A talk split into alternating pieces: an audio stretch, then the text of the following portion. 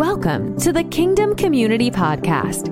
Many in the body of Christ long for authentic community and a spiritual family to belong to. We exist to connect, equip, and send you into the world to fulfill your destiny and advance the kingdom of God on earth. Now, enjoy today's show.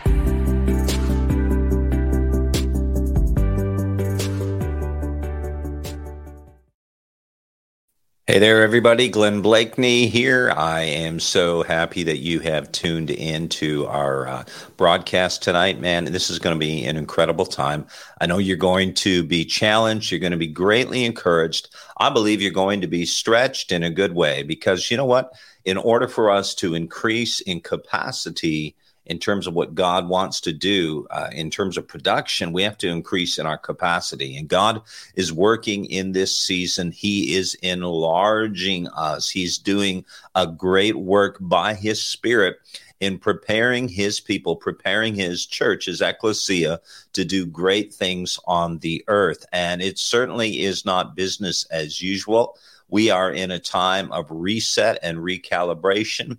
We are in a time really of retrofitting the church, bringing the church back to the original blueprints and pattern of the New Testament. We talk about this often. You guys know that. And tonight we're going to really take a deep dive into this topic of what does it mean to apostolically, uh, you know, use use that uh, engineering in a sense of of of causing the church to really come into compliance with heavenly standards and and so there is an architecture that the bible talks about in the new covenant Paul said, by the grace of God, he is a wise master builder. And that word in the New Testament Greek is a word from which we get architect in English.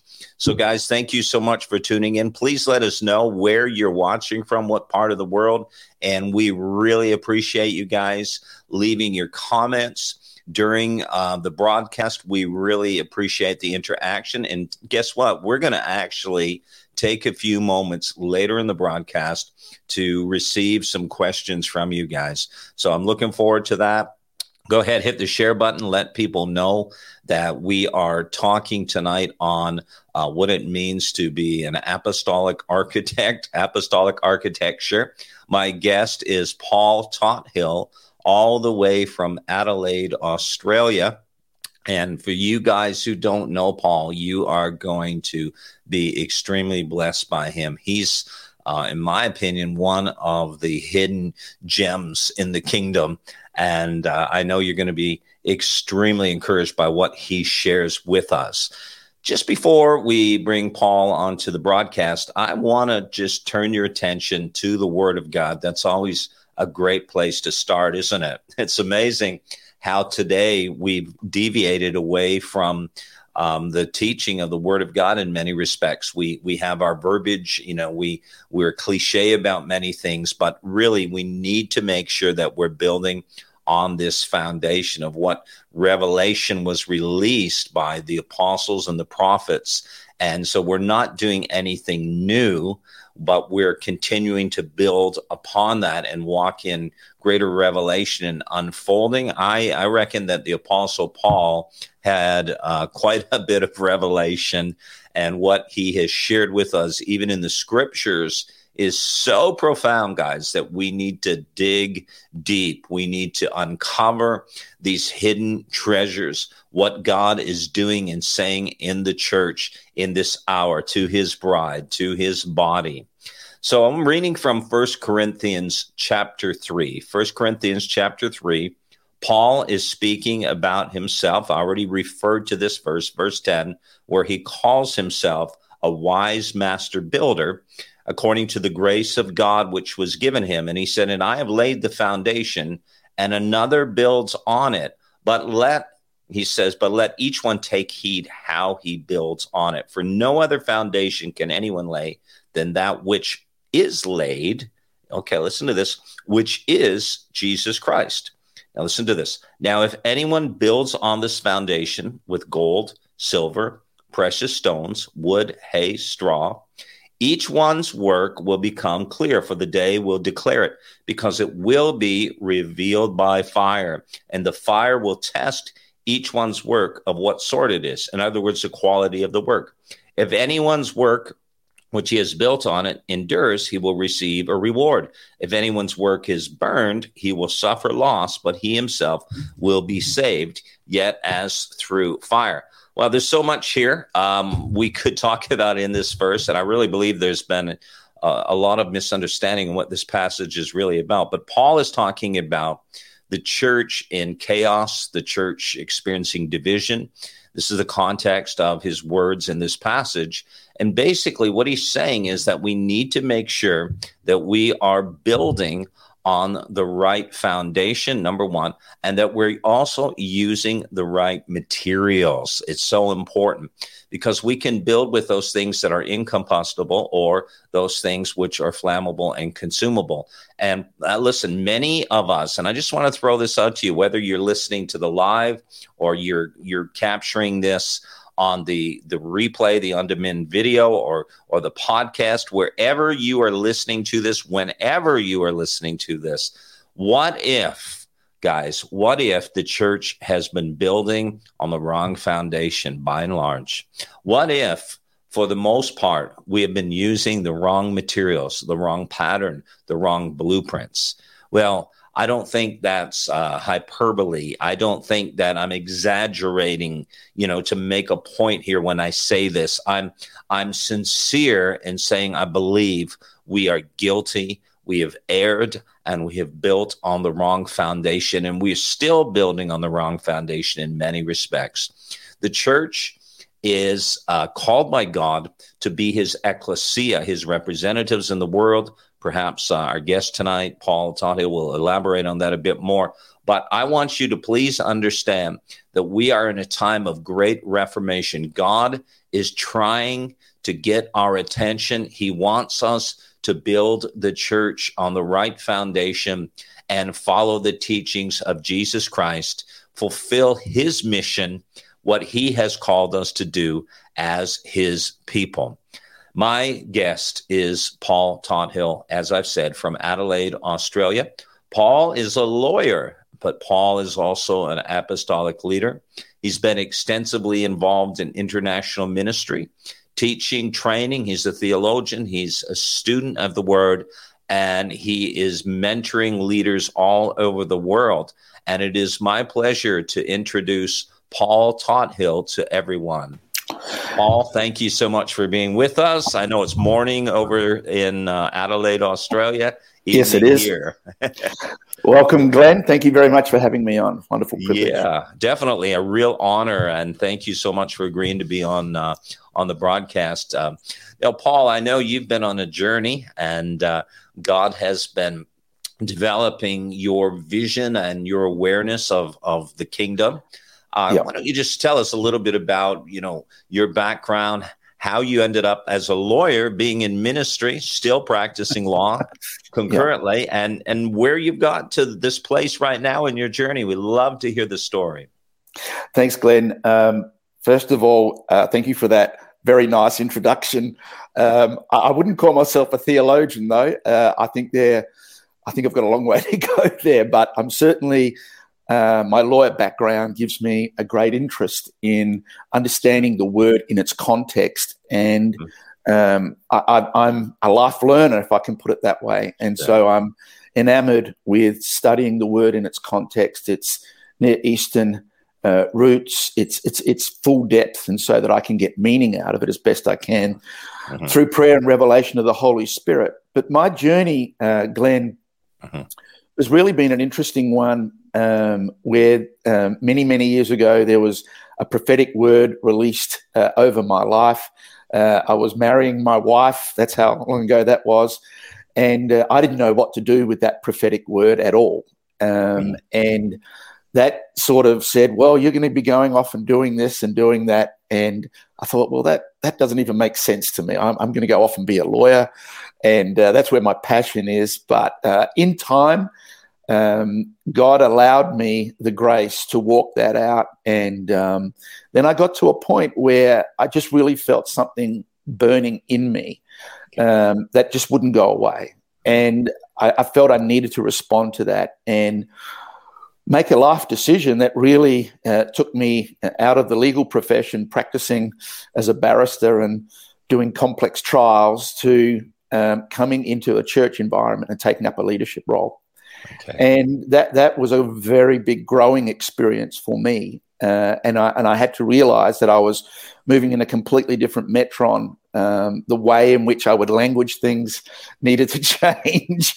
um, I couldn't be a lawyer while I was trying to lead people into spiritual dimensions, and I had to go through a process myself of unraveling some of my own rigid, uh, very logical, very practical, very intellectual mindsets to give room for the revelation of God to smash the smallness of my thinking, to bring me into the the breadth, depth, width, and length of God's thinking, and that's an ongoing process. So, um, you know, really the tipping point for me was um, in 2006 uh, when I was brought on to uh, eldership uh, with a young man leading the church I was in and uh, I submitted myself uh, fully to that gentleman.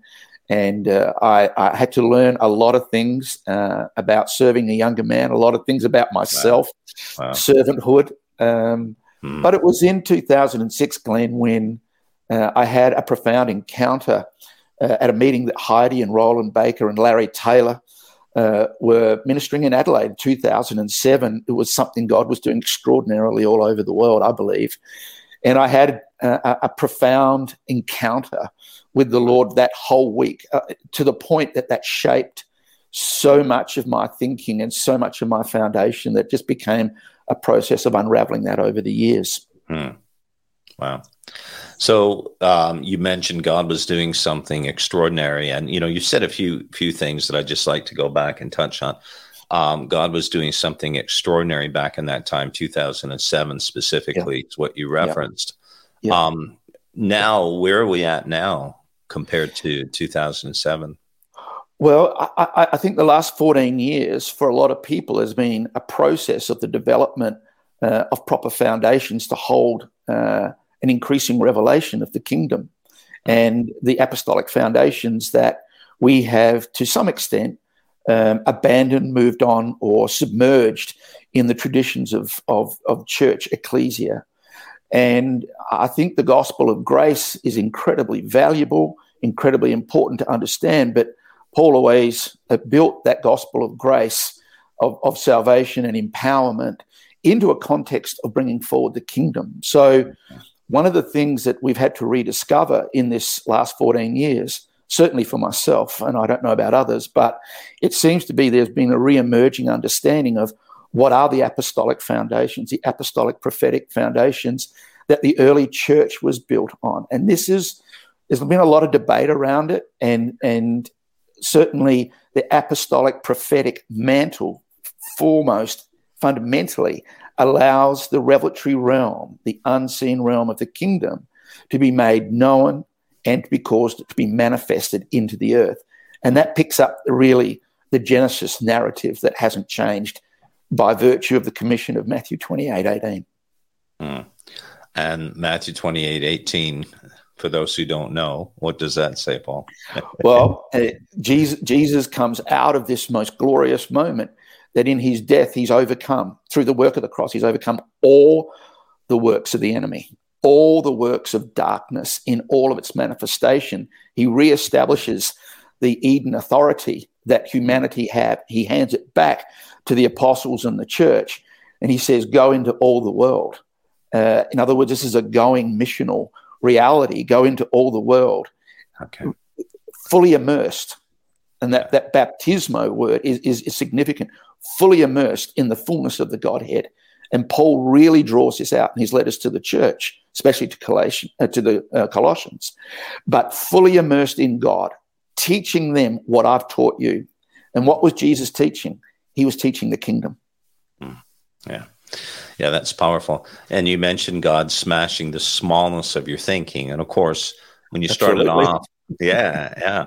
And when you started off, you know, about as as a lawyer and someone who uh, critiques, uh, of course, it's natural for us as those who may be analytical by nature. That's the way I am.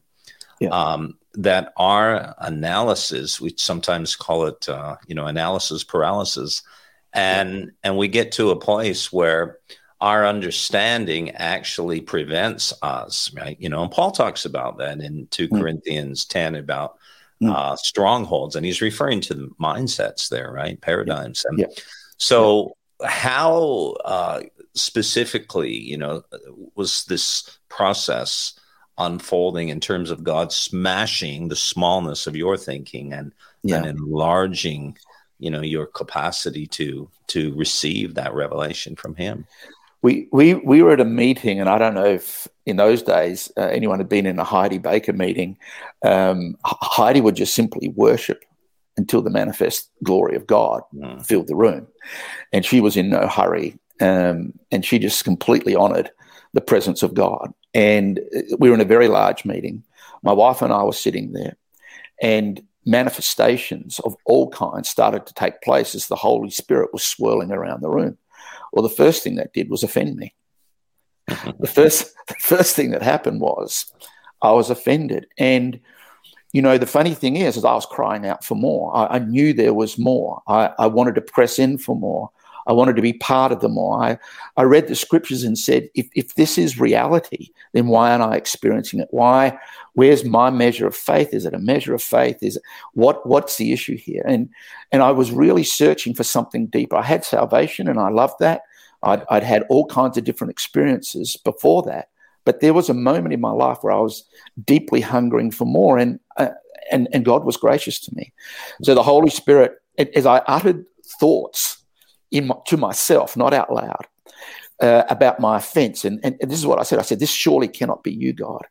Right. And the words resonated in me with a deep brokenness of my heart. Who are you to tell me what I can and can't do when I move? And I realized that I was on the wrong side of the conversation.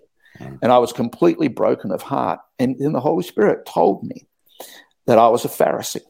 Wow. That, in other words, I was adopting a religious spirit. And these, this was the leaven that Jesus warned his apostles on that would frustrate the manifestation of the kingdom. Beware of the yeast of the Pharisees hmm. and of Herod, the humanistic thinking, the logical thinking that, that God has to fit into my paradigm. No, I've got to fit into his paradigm. And so that con- deep conviction of the Holy Spirit just broke my heart. I mean, I wept and I realized that God was doing something in me and he supernaturally then just pulled down those strongholds. Right. And so the next night we, we came along and I just went, well, you can do whatever you want, Lord. You're free to be you. Uh, and that way I can come into that reality. And I didn't want there to be a barrier of my thinking, of my intellect, of the things that were hidden in my heart, actually. Um, it, it's not a conscious resistance, it's a subconscious problem of the pattern of our thinking. Mm-hmm. And the next night, the Lord told me, Get on my face and worship. And I said, Well, yes, Lord. Then all of a sudden, these thoughts started to come into my head. And I thought, Well, I'm a leader in the city. What's it going to look like if I'm completely flat out on the floor worshiping the Lord? I love worship. Yeah. But there was a resistance. Something deep in me was getting tapped uh, on the shoulder, so to speak. And and, uh, you know, three times the, the Holy Spirit uttered to my heart, get on the floor and worship me. And each time I resisted. And on the third time, the Holy Spirit said to my heart, you know, you, you, you've got a spirit of pride. So not only was I a Pharisee, I was a prideful Pharisee. And yet all the while, I was desiring more and I couldn't understand what the resistance was, what was the blockage. And it was actually the subconscious patterns of my thinking. And as I fell on my face in obedience to the Holy Spirit, that's when I went into an encounter uh, with the Lord. And then the whole week unlocked through encounters, revelation, um, you know, the, the, prophets of Old Testament realities were becoming realities, moving through the veil there's a whole conversation around that and that that then changed all my thinking and i started to see the bigness of the expanse of god's thinking and his ways that were nothing like my thinking nothing like my ways. So i then had to get on a journey to reread scripture in a way illuminated through the holy spirit and yielded to what god wanted to tell me not what i wanted to, to program god to read. Mm-hmm. Yeah, and it's true because um, you know the people that are the most um, easy to disciple and and bear the most fruit are those who ha- don't have that you know back, background in terms of being raised in certain religious traditions.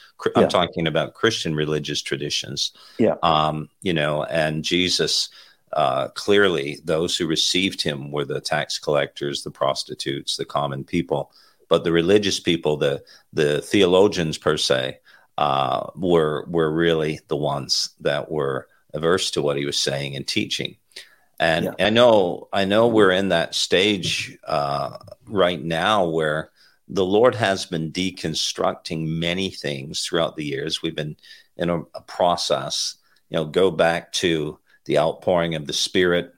Um, you know, so many things have changed that we've seen the apostolic, the prophetic. Some people think the apostolic prophetic was introduced in the 70s or the 80s, but obviously it goes way back. I mean, yeah. even as far back as uh, um, it's been around for years, yeah. but I'm saying even in in the Welsh revival and and so on, there was a, an embracing of fivefold miracles, healings, um, teaching, yeah. Holy Spirit baptism, healing, apostolic prophetic again, um, in hitting yeah. hitting the world more so. Um, some people refer to it as the neo apostolic reformation. Um, but we're at a season now where it seems that kingdom is is being um, rediscovered. In fact, I'm writing a book right now with that title, "Rediscovering the Gospel of the Kingdom." Yeah. And um, when we talk about kingdom um, today, you know what what does that mean to you? How what uh, has the Lord taught you regarding His kingdom? Sure. I, I think, first of all, kingdom is a governmental realm, mm. but it's also a cosmic space. So the, the, reality, I mean, if you read Heiser and, and some of the peer reviewed scholarship around this, uh, it, it, it's quite brilliant. And mm-hmm. what we have to understand is what what Jesus was bringing. You know, the coming king had come. That's what the prophets pointed to. But the coming king came with a kingdom realm. In other words, it came with an unseen governmental realm right. uh, as second Adam or last Adam. And if we go back to understanding Genesis, what was the reality in Genesis? Uh, the, the, reality that humanity was made in God's image and likeness, uh, but we're also to be priests and kings. The first temple reality is the garden. And it wasn't a small place, it was a large expanse. Um, and, and the ancient thought around that is uh, on, on the seventh day when God entered his rest, that rest means the fullness of his government entered into and manifested the glory presence of God in the garden, in the first temple. Mm. Every temple thereafter, even Moses, was a picture of this Eden, Eden reality. Hmm. And so it, we've got to go back to Genesis to understand Matthew 28 18 and what Jesus was doing and what he was recovering back. Hmm. And um, if we see if we see salvation as restoring us back to a pre-fall relational reality with God, yeah. we understand the key to manifesting the kingdom. So the kingdom realm is is always the unseen realm of God's government that brings order and, and, and brings true peace, order, prosperity. So the initial assignment given to humanity was to expand the borders of Eden into the darkness. So it was to steward something within the Eden reality and then to cause that stewardship to manifest the borders, to perfect what God had made perfect, if you will. That's a Jewish thought.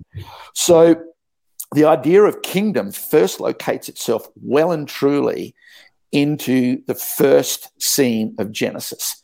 And we perhaps don't locate it there in, in, in the postmodern church. We we seem to, to miss the meta narrative and, and what God is doing in the big Bible story. Yeah, exactly. So once you come back to the big Bible story, you see that there's this unfolding of the kingdom. It, it, it's hidden, it's manifesting. We, we have a physical reality that um, God's covenant people are engaging in. We have a, a Genesis 6 reality. So that when Jesus says, On this rock I will build my church, the word rock there is a double play. It's both revelation, but it's also a geographical location at the foot uh, of Mount Hermon, Caesarea right. Philippi, northern Jerusalem, if you will. Yeah. And, and why has he led his disciples there? Mm-hmm. A very good reason, because that's where the watchers came down in Genesis 6. Right. And that's when the, the darkness started to manifest in human form and in realities of competition against a kingdom. That gets a picture which I don't want to go into. But once we get to Jesus saying, I'm going to build a church that the gates of hell will not prevail against. In other words, you will not be able to stop the advancing reality of what I'm building because people will locate their life in me and locate it in the Father. I will restore the key of intimate relationship back with the Father in myself, empowered by the Holy Spirit to do what? To come back into your true vocation to bring forward the kingdom realm. What we don't understand and, and what's been lost, and, and certainly there's a lot of scholarship around this, is when Jesus dies for our sins, what are our sins? And, and we've got to go back to the root of, of, of Genesis. And we say, well, the first one is we didn't trust God at his word and it broke relationship. And we empowered ourselves to be our own gods.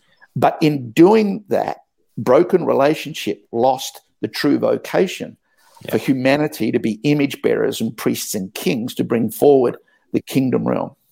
Yeah. So, to restore ourselves back to that, we have to dismantle a lot of our thinking that has minimized that, reduced that, or said that's no longer for today. Right. But it's always been God's meta narrative agenda, if you will. Right. Yeah, and exactly. And thank you for bringing that out because you know, when we hear these comments like, well, you know, we're under the new covenant today, we're under grace, and the Old Testament is irrelevant. Well, people are don't they don't see the connection that, as you said, it is a meta narrative. It is the big story yeah. from Genesis through Revelation, and it, it there's that perpetual um, continuity. It cannot be broken, and God has been doing something. And and I love when Jesus came, when he says he came to seek and to save that which was lost. Yeah. And and bringing out that. And and Jesus said in Matthew 25 um, about the sheep and the goats. And you know, he said to the sheep, those on his right hand, enter into the kingdom prepared for you from the foundation of the world or the creation of the world. So yeah. the so thank you for bringing that up. Let's just talk a little bit more about that. So now in the new covenant, Jesus comes. He he dies. He he lays down his life, and he pays the price to bring restoration, as you said. What was you know lost as a result of the transgression. Um, mm-hmm. Jesus came to restore that yeah. um, very much Jewish thought. Um, so, what does that look like on the earth today? Sure. So, Jesus is at pains to teach how he's moving in the kingdom reality uh, through his intimate relationship with the Father, empowered by the Holy Spirit. And so we see the Trinity at work. That same reality that Jesus was living in, he foreshadows we can live in in a fallen world. And so it, the, the shift is fundamental. What does salvation actually do? It reconciles you back to the heart of the Father that you may know him experientially. So we move, so Jesus is at pains to say, I'm going to take you out of the heavy yoke of religion and obligation that you can't meet in yourself to bring you into a relationship with me that I will teach you, I will show you, and the very things I've been doing, you'll do as well.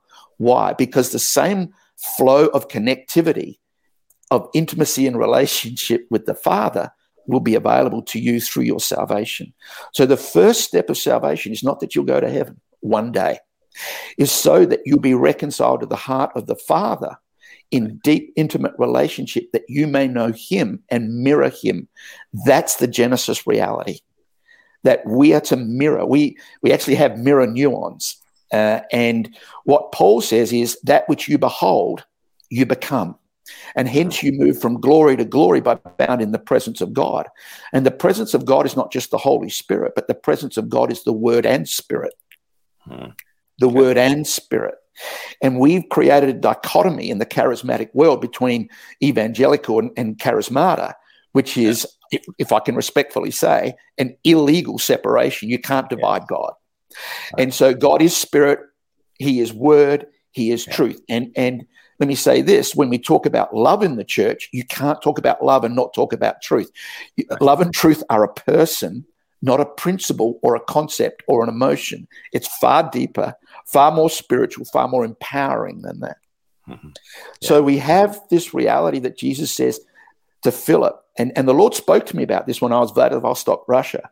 Uh, I was ministering in Russia and, and I was standing literally at the eastern gate of Russia, um, over where, where, the, where the guns are set up, pointed at Japan from World War One. And, and, and I felt the Holy Spirit speak to me and he spoke to me. He said, The predicate to the promise is intimacy of relationship. And I said, Well, that's John 14. He said, That's right. He said, Everyone goes to the promise, but they miss the predicate. What's the foundation? Philip, didn't you know? It's the Father doing all these things in me.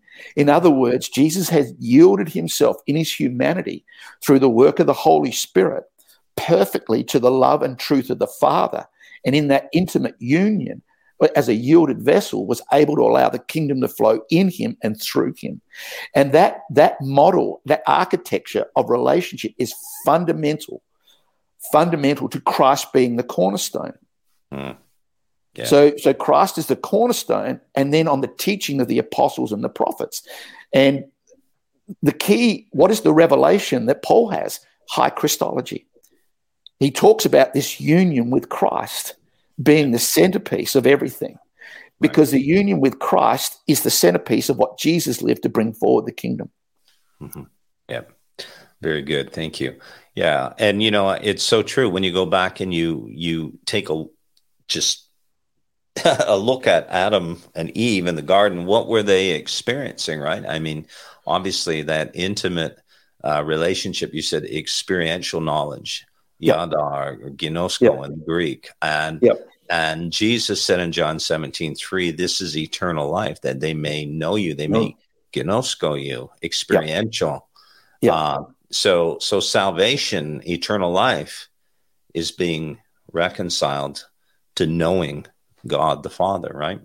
Yep, 100%. So we've been reconciled back to the Father. So that relationship from God's point of view is finished. We're the ones that drift in and out of that through various reasons. But the key is to say, Jesus, John 17, that high priestly prayer is to say, Lord, I, have given you, I've given them the same glory. Yes. Now you think about that. Yeah. So that they may be one. Yeah. And so there's this oneness in God the Father that produces oneness in the body. It's a natural overflow of oneness in the spirit right. that has a manifest reality.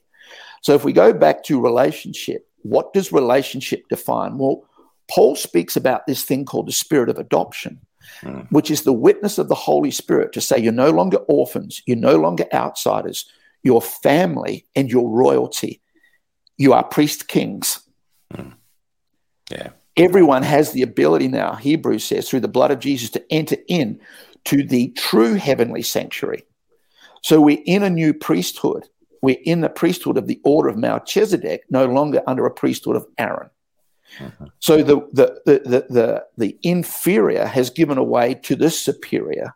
Mm-hmm. And what I say to people all the time is through this relational connection and through this, this, this connection and, and the Holy Spirit dwelling within us, the manifest presence of God dwelling in us, and the new life, the divine nature of God now in us.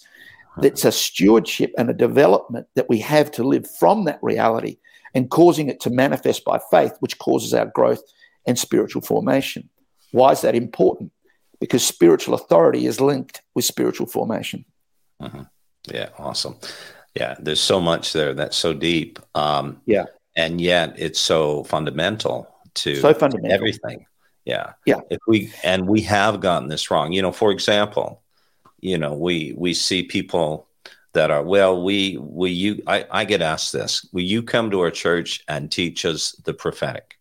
Or or, you know, how about training and equipping our people to send them out and do ministry on the streets and win people to Jesus. Certainly, there's value in the prophetic. We need the prophetic. We we should be active in in going out and bringing people to Christ. But also often, the that which is really a segment of of what we're called to do in terms of the Great Commission and and stewarding really the tools we need to get the job done, the gifts of the Spirit, yeah. um, is tied and linked to seeing people restored to that kingdom reality and kingdom resonance, even. Yeah, yeah. So again, in my experience over 15 years of of, of leading uh, beautiful people, is that we live in a fallen world and the idea of being in intimate relationship is difficult for us to grasp. Yeah. One, we've had really difficult relationships. Most people, when you talk about the father heart of God, they might have had an experience that that gets projected into that conversation. Well, my father wasn't very this, and my father wasn't that. And what we see is the strategy of, of love wounds are, are trading floors in the realm of the spirit. I don't. It's pretty deep, but we see that we, we see the strategy of the enemy is to bruise generations in the heart, mm. to bruise relationships between fathers and children, parents and children. We see the separation of that out. Mm. We see um, relationship generally in the church being problematic because we carry trauma, we carry all sorts of things that are hidden in us, which we think are normal. Right. And that's where Isaiah 61 comes in. And this is the amazing thing.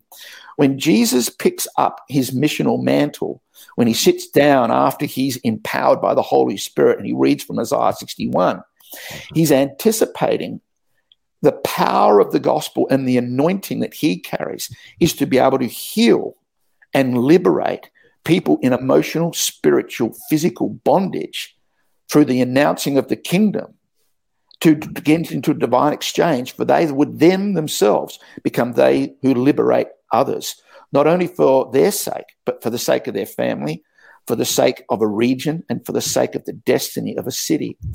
So, this idea that we can have a breakdown at the most fundamental level of a separation between God and believer, even when you're saved, because you have a love, unresolved love wound of your heart. In other words, you think you're in shame, you're in bondage, you think you're never good enough. And how can God love you unconditionally? Well, my news to every listener is for God not to love you unconditionally mm. is for him to deny his very self. Mm. You see, this is the radical story. This is the radical story of Calvary that it's for love's sake that God brings all of humanity out of the bondage of fallenness, out of the bondage and the imprisonment of emotional trauma and disconnection, failure of relationships. And the first relationship that has failed and been lost is that between humanity and God.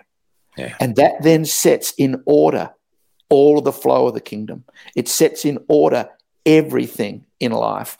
And when that is gets set right, then we come back into divine apostolic order. And so Paul says there's a spirit, the spirit witnesses to your spirit that you're adopted into the kingdom realm of God. You, you, you are divine royalty living in a fallen world. And that should bring humility and faith to us and such hope to us that we go, oh my goodness, I've never seen myself like that. Because then relationship reestablishes identity. Yes. Identity yeah. establishes purpose. So you can see that the breaking of the relationship fractures identity. Absolutely. Fractured identity breaks our true vocation and purpose and mission into the world. Yeah, uh, very brilliant, Paul. And I teach that uh, often. In fact, on on our ministry, our school of ministry website, we call three pillars uh, the foundation, Christ, obviously, but the pillars being intimacy, identity, and then our purpose or our destiny yeah. in the yeah. world. And I love I love the Gospel of John. It's and and when we read the Gospel of John and we see this one, the Word who became flesh, the Logos who came to represent, to be the embodiment, the more than the message, you know, but yeah. um, he he came to embody who God is, yeah. and and when we see John, this one uh, who's referred to as the disciple whom Jesus loved. Uh, I believe it's seven times in the Gospel of John. It says that. Yeah. And the Yeah. final time is in the 21st chapter where he has his head on Jesus' breast. Mhm. And and can you imagine, guys, like putting your head on Jesus' breast and hearing the heartbeat of the Son of God? And yet, I believe what has happened here in, in John's transformation as the son of thunder to the disciple whom Jesus loved. Again, let's just make it clear. He has written this gospel and he's referring to himself as the disciple whom Jesus loved. I'm, I'm the Yeah. father, you know, his favorite or whatever. And, Yeah. and the revelation here that just in, you know, just overwhelmed him and consumed him to the point that, that he knew that I'm loved by Jesus, and it was his intimacy with him, the time he spent with him, resulting in that unfolding, that revelation knowledge of of how valued he was, how loved he was, and Yeah. and that's so important that we get that right, and it has to happen in that order, doesn't it? Yeah, absolutely, Glenn. And I, think once we get, once we understand that protocol, that God has to restore first things first. Hmm. And when you put first things first, everything flows in natural progression from that. Because there is an architecture, there is a, a flow that that God is a God of order. And I'll give you an example when when Nachash, the, Satan, leaves his estate to come to, to come from around the throne into the garden, hmm. he creates disorder. And there's there's a violence of his trade. Whenever we see disorder, we see sin. Sin produces disorder. Hmm. But what righteousness produces, and, and often we focus on morality, and there's a measure of that. But first of all, righteousness is right standing and right order. Things come back into the right order of things. So a lot of a lot of the reality is that if if if our history can keep us separated from our future, then we don't come into it. That's Psalm 139. So God goes ahead of us to prepare a future, prepare a way. Then he comes behind us, wraps himself around us, the omnipresence of God. That's what David's talking about. But it's more than that. He says, I'll deal with your past Yeah, awesome. so that it will never limit you coming into your future. Mm, Every thought I ha- I'm going to work everything together for good. Yeah. And that doesn't mean everything is, is hunky dory and everything goes smoothly. That's not what he's saying. right. He's saying no matter what context you're in, I'm always moving towards you to bring you in to spiritual formation, spiritual maturity, Exactly. to fulfill everything I've written concerning you. And when you do that in company with others, the kingdom will naturally manifest in and around your life. Yeah. Yeah, so good. And and it's like Romans 8, 28 and 29 has to be linked together. You know, all things work together for good, those who love God, called according to his purpose. But yeah. next verse explains it all. For those whom he foreknew, he predestined to be conformed to the image of the likeness of the Son, that he Yep. might be the firstborn among many brethren. So how do things, all things work together for our good? We become like Christ.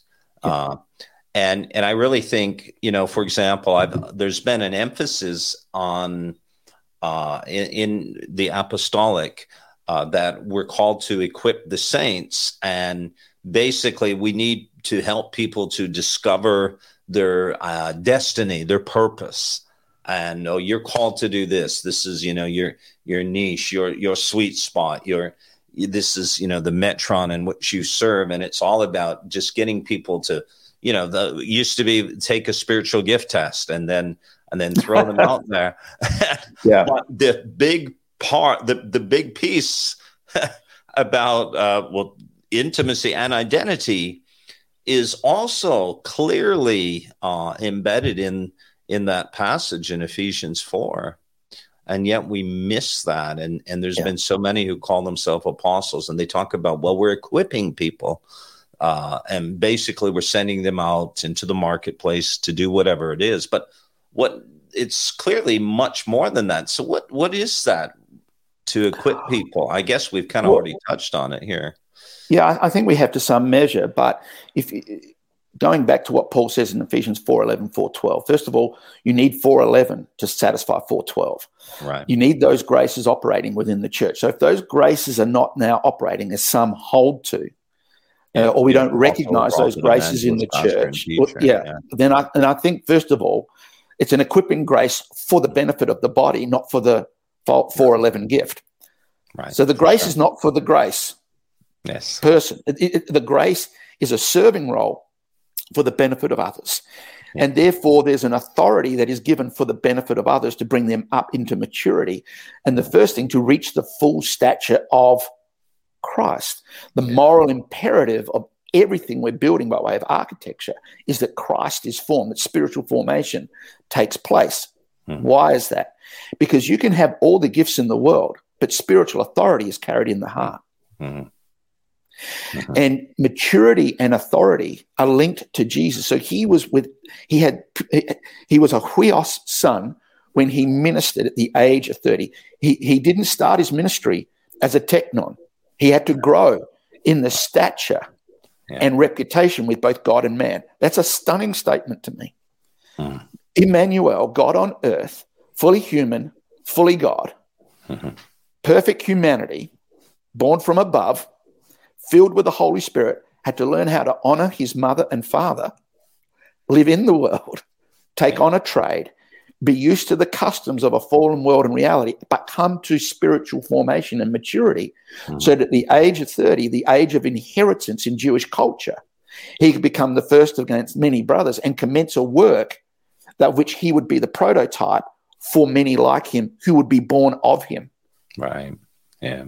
See, we're born from above. We, so we've got to disengage from this idea that we're continuing to be sinners yes of the old man if if right. if we keep that thinking right then we're not moving from heaven to earth now on earth in my humanity operating through my flesh can i still sin absolutely mm-hmm. but god hebrews clearly says that i'm perfect before god mm-hmm. that's how he sees me in christ spiritually mm-hmm.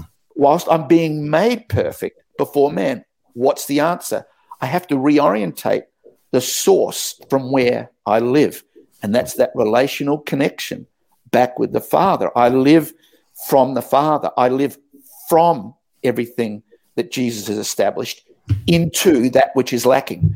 I don't live from that which is lacking into that which is full.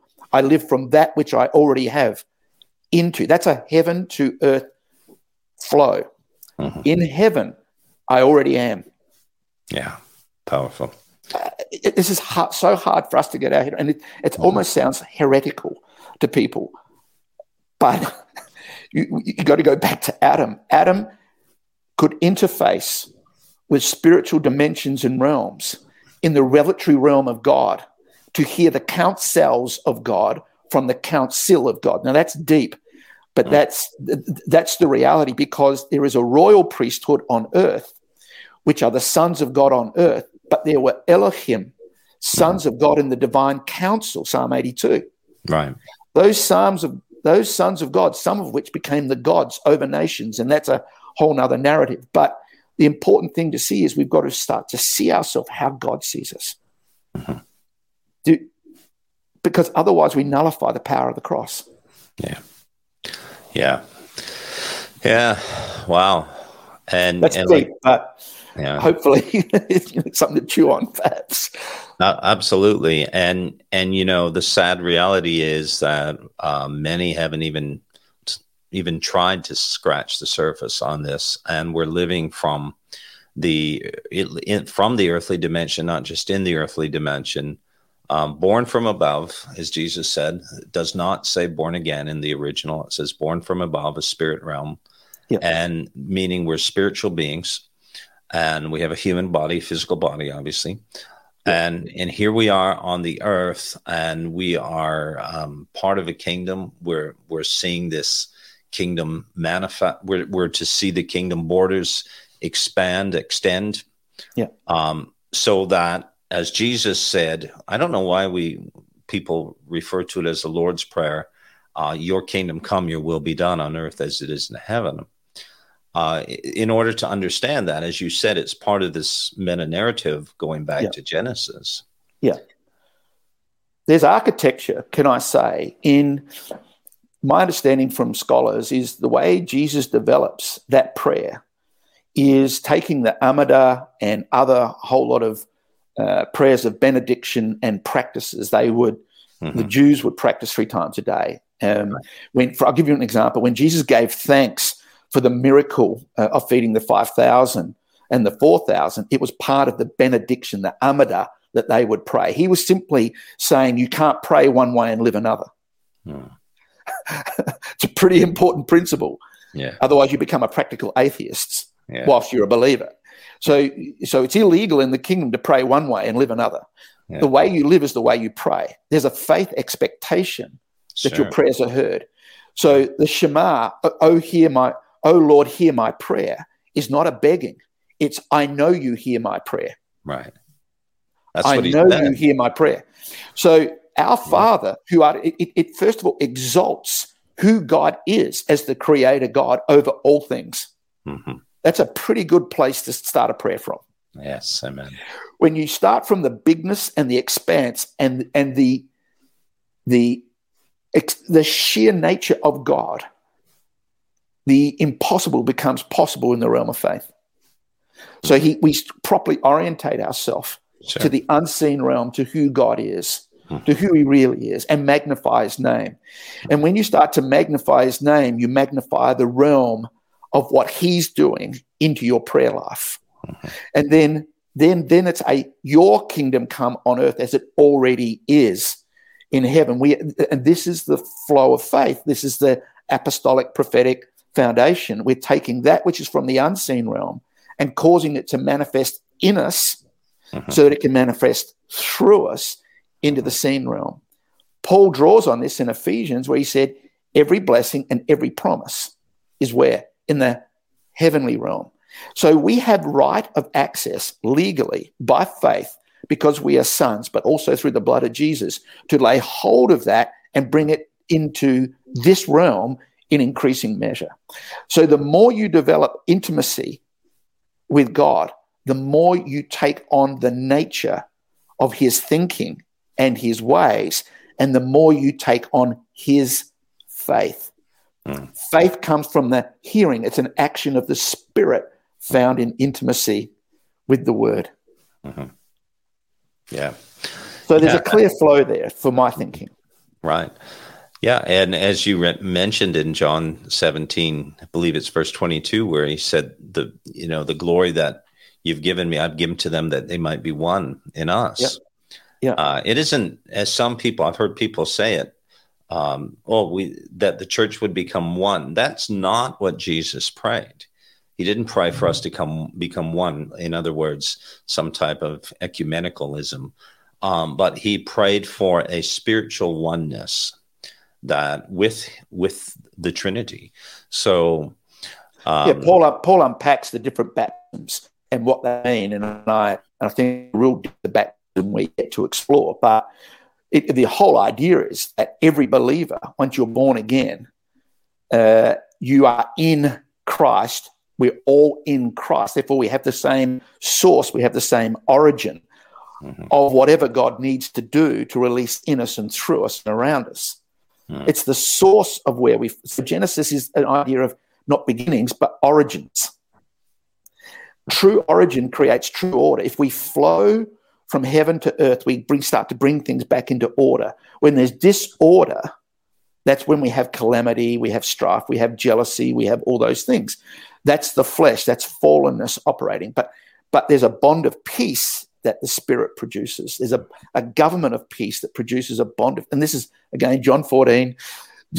John really brings all of this out. John 13, John 14, John 15, John 16, John 17. If you read it together, it starts as a suffering servant. It says, I'm going to show you the key to how this all rolls. I'm going to give you the architecture of what I'm doing and bring forward the kingdom. First of all, start as a servant, mm. lift people up, walk with humility. Mm. I can't overstate that. Walk with humility. Humility sees you see yourself in the eyes of the Father. You see who you really are before Him. Mm-hmm. That for me is real humility. I start to see myself how God sees me. Yeah. You know, that can't produce arrogance. No, no.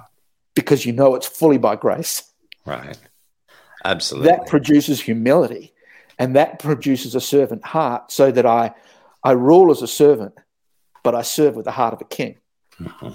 You know, I think Bill Johnson says that, and I think it's a great posturing that we can we can move on. And then John 13, he progresses. Jesus just unfolds this teaching until ultimately John 17.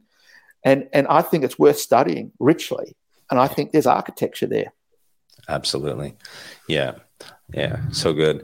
Yeah. And thank you for touching on the point that, you know, we are, um, yes, we have the, we can sin. We, we, we can choose and, and we do sin, but by virtue of who we are in Christ, you know, we're partakers of the divine nature. His seed is in us, and and so on. And, and so, where are you at now, Paul? I know you've recently made a transition after pastoring um, mm-hmm. Gateway in in Adelaide. Mm-hmm. You're now doing something new uh, and fresh. Tell us about that.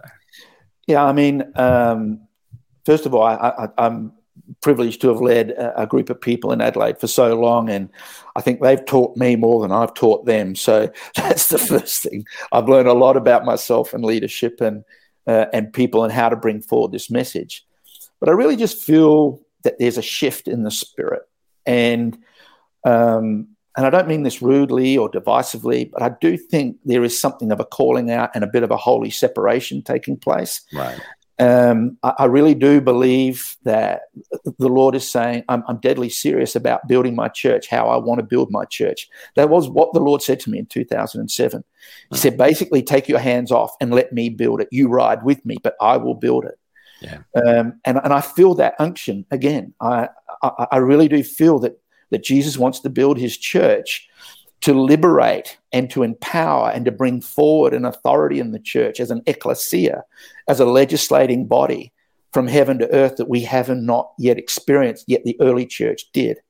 Hmm. Um, and, and there's something of that that's resonating with me. And I, and I just wanted to come back to the simplicity of equipping believers, coming into Ephesians 4 11, 4 12, which we've spoken about, but fulfilling Isaiah 61 which is what I also spoke about in Matthew 28 18. I really do think it's time for the church to be mobilized, um, for believers to, to come in uh, to that drawing desire to come into spiritual maturity uh, and to fulfill their vocation to, yeah. to, to reveal Jesus to the world. And I think it looks a little bit different than what we've perhaps been used to. I think it's far more organic.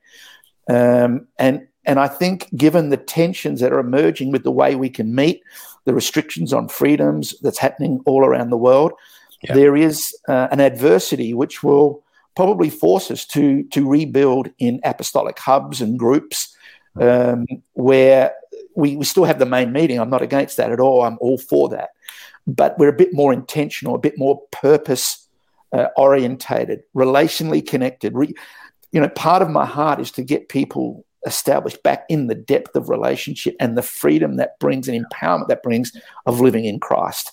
Mm-hmm. That was Paul's central apostolic theme that um, I'm not sure that we we fully grasp, and I'm not sure I've fully grasped, but something I think we can explore to a greater depth.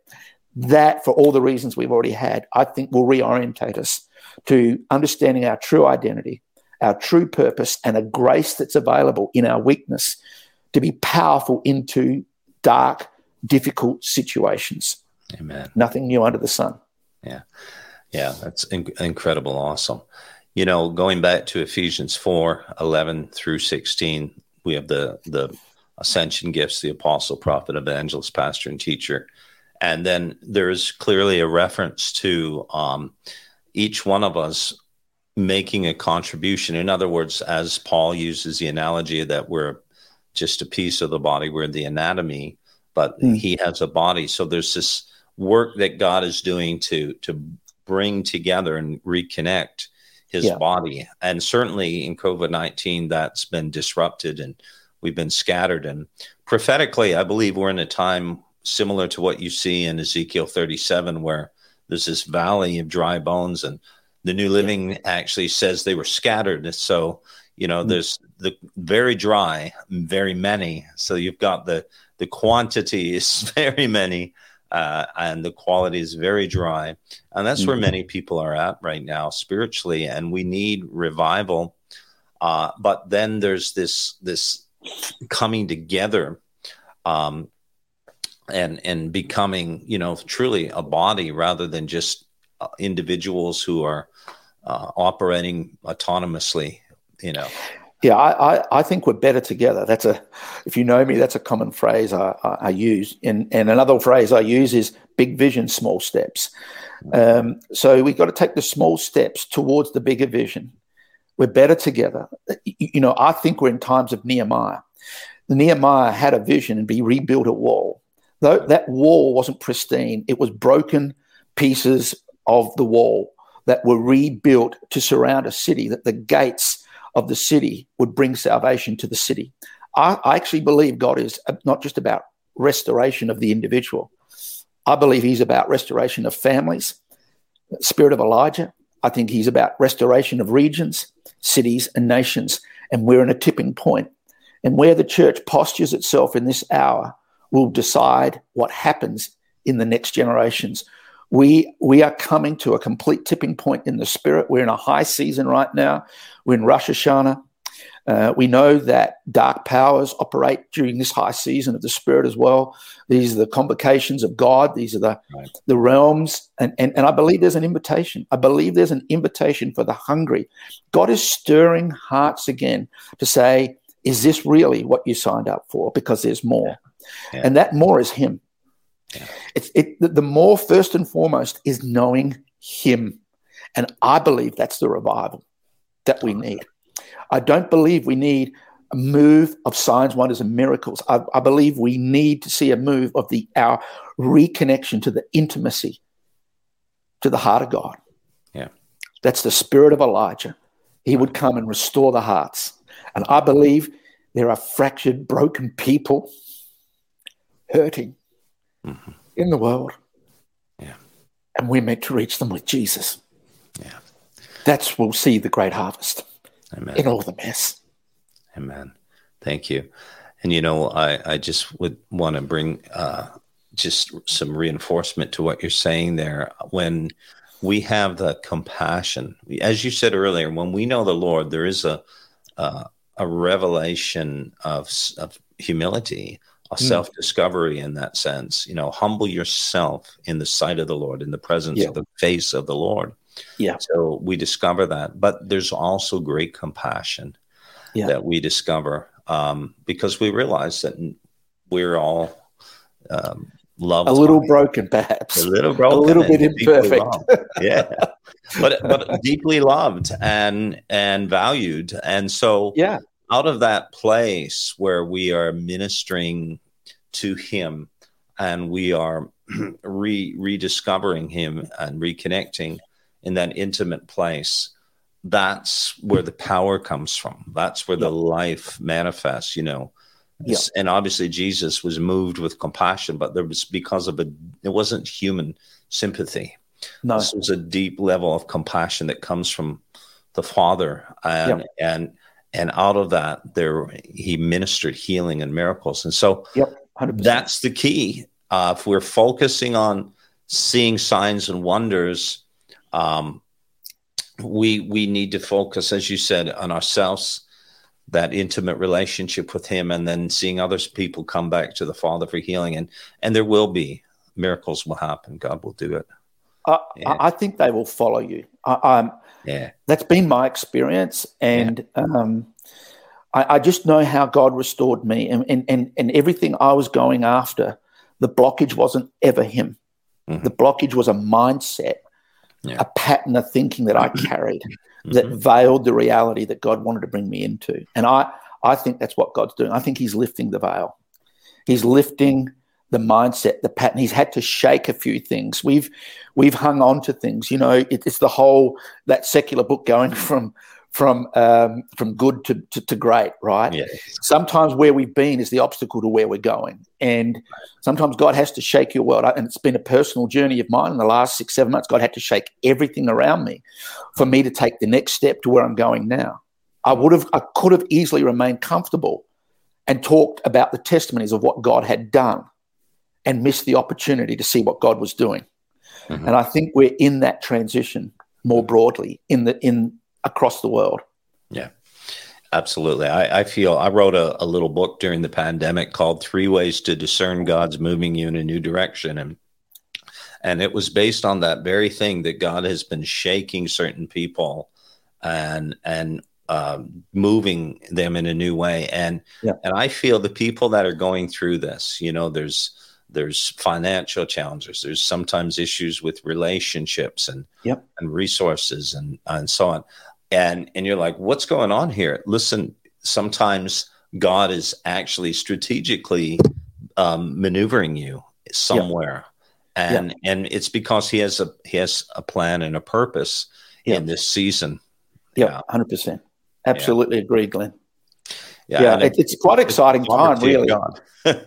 yeah, one of the one of the things I've taught a lot out of is um, Psalm twenty three, and and and uh, certainly charismatics we like the mountaintop experience, we like the rest, we like the laying down, but we miss the next part that the in the Passion translation it says, "And the Lord leads me."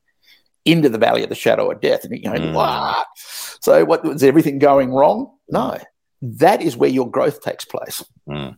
Refreshing takes place on the mountain, but your growth takes place in the midst of adversity, mm. where God prepares the table of provision that you can't get on the mountaintop, where He anoints you in a way in the valley you can't get anointed in His presence.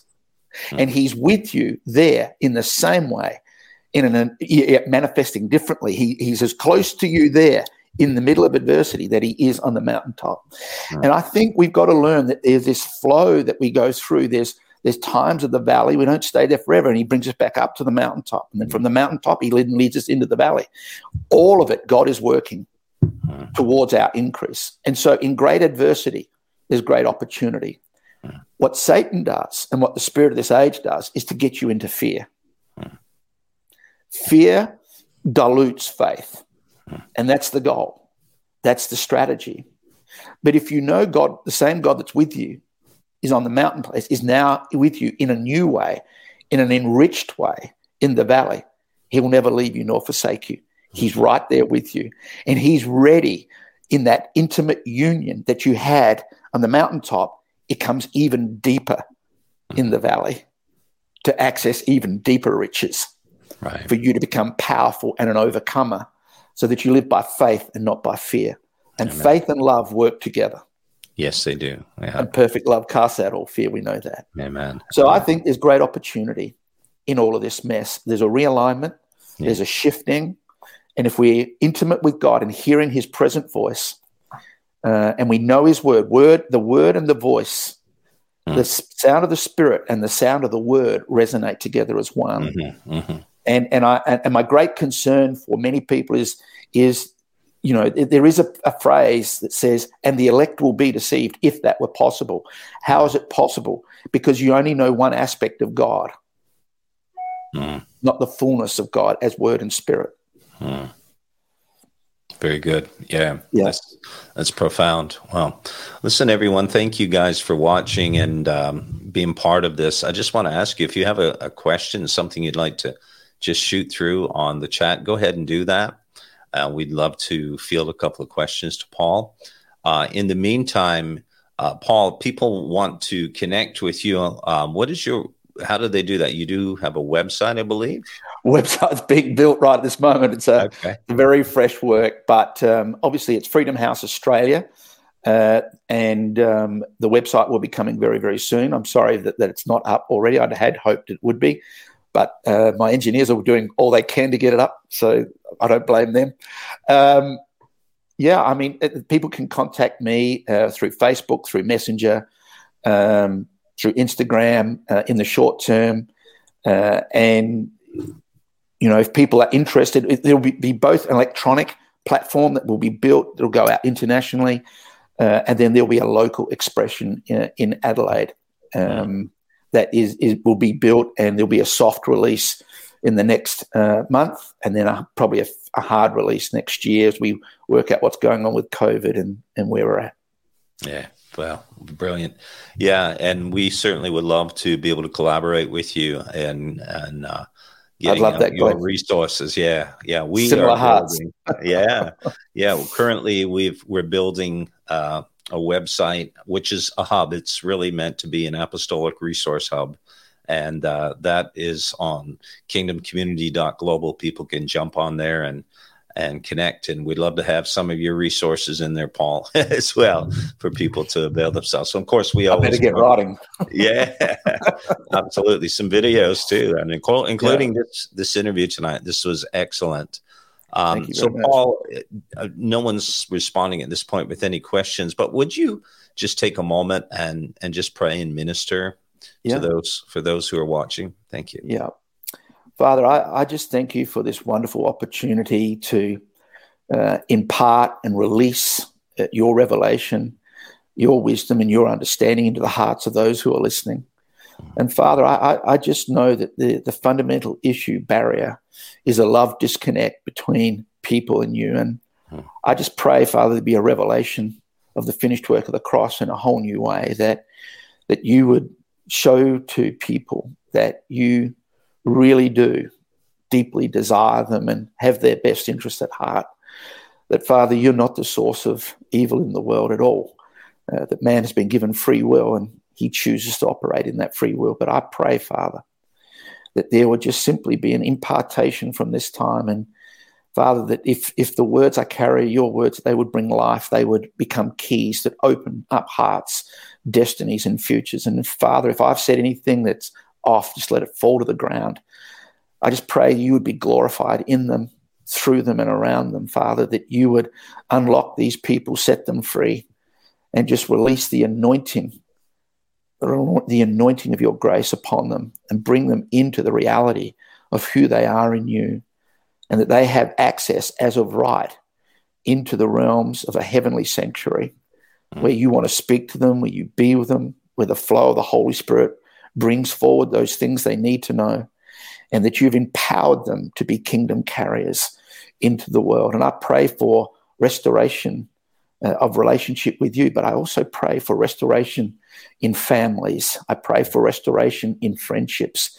And I pray, Father, there would be a grace as you call people into more, that there wouldn't need to be a fault for people to follow your present word, that we wouldn't be critical of spirit, that we would be responding in heart to your heart and your leading in this hour, that you may be formed in everyone that is called upon your name. Lord, that you would bring forward your kingdom realm, that you would bring back things into alignment, that you would raise up people in this hour, in the next generation, Father, that would be kingdom carriers, glory carriers into the world.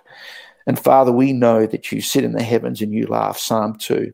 So extend your hand and give us a grace to be bold and courageous in this hour, to walk with humility, to walk with revelation, to walk with wisdom and purity of heart, Father, that we set others free. In Jesus' name, amen. Amen. Amen. Well, thank you so much, Paul. What an incredible time of uh, dialoguing. Really appreciate your heart, and your passion, and the revelation the Lord has given to you. Yeah, thank you. So, you uh, yeah, look forward to connecting again, doing this again. This is uh, this was fantastic. Thanks for your time. Thanks very much. Get, get a shovel. We'll have to dig people out of the the depth we went to, perhaps. well, that's all right. all right. It's like drinking Bless from a fire hydrant, right? So, yeah, yeah that, that's me. Good stuff. Yeah. Okay. All right. You have a blessed day. We'll uh, we'll talk to you soon. No problems. Thanks, Glenn. Okay, bye bye. Thanks. Bye bye. Well, hey, everybody. Thanks so much for tuning in to um, this broadcast with, um, wow, amazing Paul Tothill, all the way from Adelaide, Australia. Great stuff, guys. I know you're going to want to go and share this video with others and watch it yourself uh, over and over again. I know I'm going to go back and, and just review what Paul has shared tonight. Incredible stuff. This is meant to help bring us into alignment to what the Lord wants us to to be and to do in His kingdom. So that's the purpose of these uh, particular interviews that we do on uh, Kingdom Encounter, brought to you by Kingdom Community. The Kingdom Community, if you guys don't know about the Kingdom Community, we have launched a brand new website, kingdomcommunity.global. You can go there, access resources. You just sign up for a membership.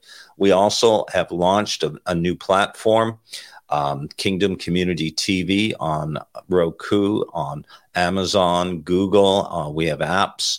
We're going on Apple TV soon as well. If you'd like to get your program out there, we're we're bringing people on from all over the world to bring forth the gospel of the kingdom. Matthew 24, 14, the gospel of the kingdom. Jesus said, will be preached throughout the world to all the nations, and then the end will come. If you'd like to bring forth the word of God on our platforms, you can go and look at our website. Again, kingdomcommunity.global and click on memberships. And then once you uh, purchase a membership, there is a free membership available as well. You can uh, sign up and register yourself, put your name, your ministry on the directory. And uh, we believe in a very short period of time, thousands of people are going to be part of this.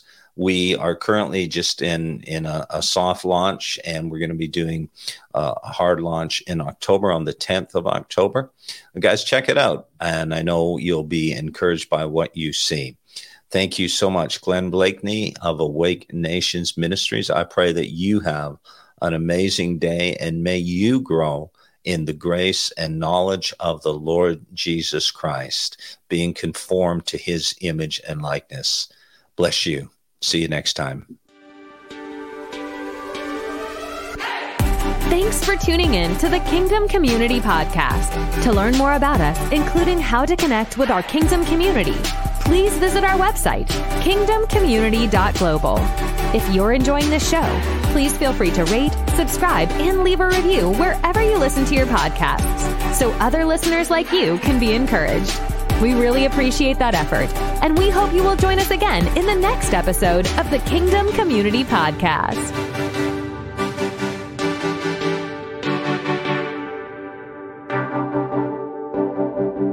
Ohio needs nurses now. Xavier University is offsetting the demand by offering individuals with non nursing bachelor's degrees an accelerated path to the profession. With locations in Cincinnati, Cleveland, and Columbus, our ABSN program enables adult learners like you to earn a respected Bachelor of Science in Nursing in 16 months. So, what are you waiting for? There's no better time than now to step up and become a nurse. Search Xavier ABSN to apply.